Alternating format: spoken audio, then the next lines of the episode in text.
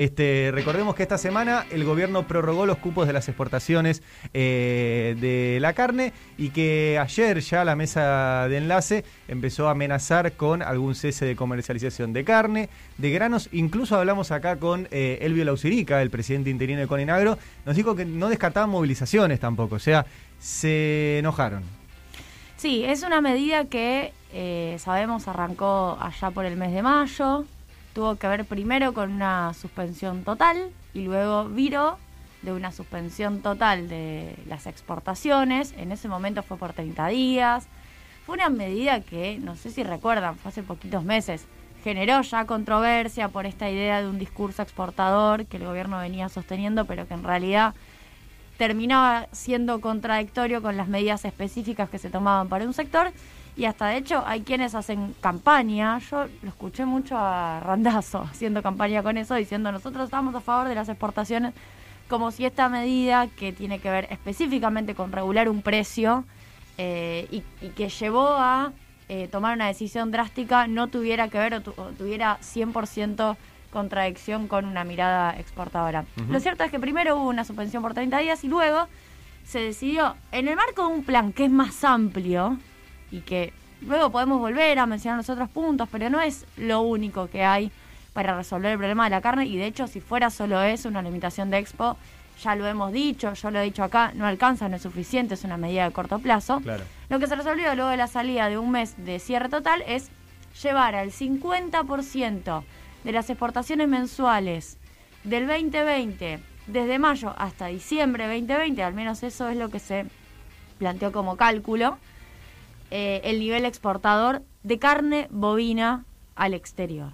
Bien, así todo, el Ministerio de Culfas estuvo difundiendo datos que muestran que incluso con el 50% de limitación de Expo respecto de 2020, los montos exportados, los valores exportados, no las cantidades, pues se supone que las cantidades están limitadas, ¿no? Los montos son más grandes. Sí. Porque incluso hay una mejora del precio, por ende a pesar de, que vos tenés una limitación cuantitativa, estás poniendo eh, o estás logrando mejorar el nivel exportador.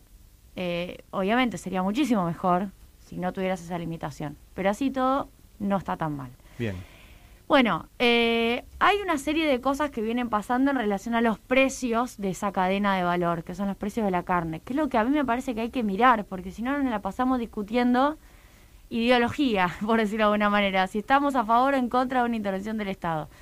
A ver, lo que veníamos viendo, y les cuento un gráfico que reconstruimos ayer, es que en general uno tenía el precio del maíz muy fuerte creciendo, el precio de lo que se llama hacienda, que vendría a ser como el, ganado en pie o el, ganado en liniers, para que se lo imaginen más fácilmente, los dos precios creciendo muy fuertemente de octubre del año pasado, que fue cuando además se produjo la mayor demanda de China y la suba de los precios internacionales de los commodities como el maíz, y la carne al mostrador siguiéndolos detrás, ¿no? Como corriendo atrás de esos dos precios.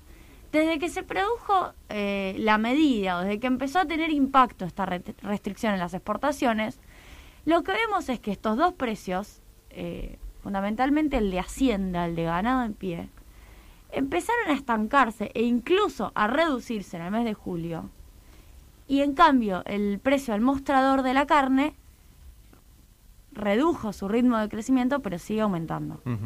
Menos, pero aumenta. Entonces lo que tenemos es la típica de cuando suben los precios que te explican tu costo, sube la carne, pero cuando bajan los precios que te explican tu costo, la carne no baja. No baja. Bueno, eso es lo que está pasando ahora. El efecto nafta.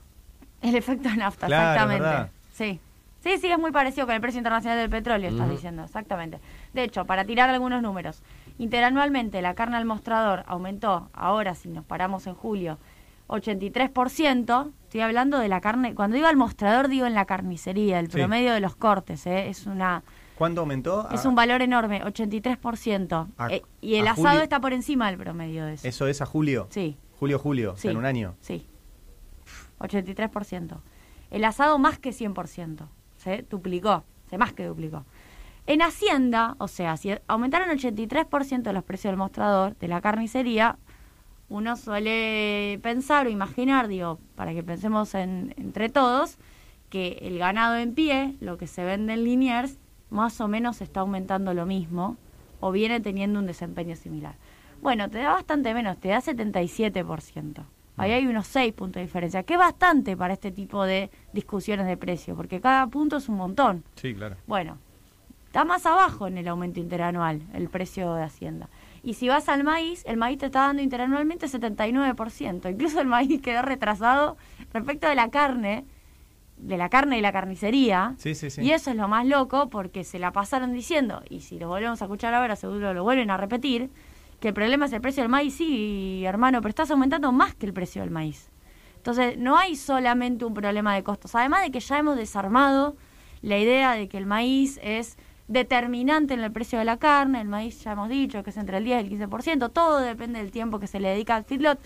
Pero fíjate vos, que es tan poco el tiempo, tan poco, para decirlo bien, el tiempo que le dedican al feedlot, que es muy poco engordada la vaca en Argentina respecto de la Uruguay, respecto de la Australia, Sí. al punto tal que el Banco Nación sacó una línea de créditos para que engorden las vacas, para que compren maíz y tengan más tiempo de engorde. Para tener más kilos, que es el objetivo. Para que tengamos más kilos, porque claro, tener más cabeza te lleva más tiempo y es discutir la frontera ganadera, pero tener más kilos en la misma cantidad de cabezas engordadas, bueno, es un poco más fácil. Bien. Así estamos. Entonces, eh, to- toda esta discusión tiene que estar en el marco de esta de estas protestas que Claro, está haciendo decir, el campo. conclusión. ¿Está justificada la protesta? No, que- no está justificada porque no les está yendo mal. Bien. En todo caso, potencialmente podrían tener un mayor nivel de exporta- exportador, lo de siempre, costo de oportunidad.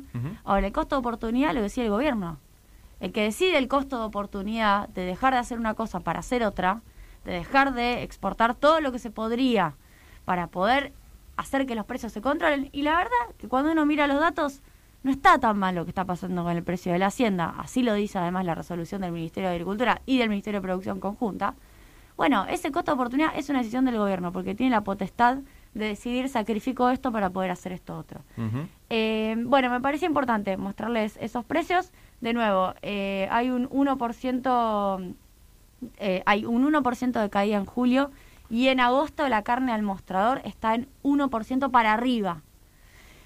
Es decir, es poco, no está aumentando a los niveles de 6, 7% de meses anteriores. Pero llevamos un promedio arriba del 80% interanual. sí, O sea, pero la discusión es que pare de aumentar. Sí. Fí- Fíjate vos cómo eh, no marca los precios, porque lo que podemos hacer es que no se siga desmadrando, Bien. eh, aún con una medida súper restrictiva en exportaciones.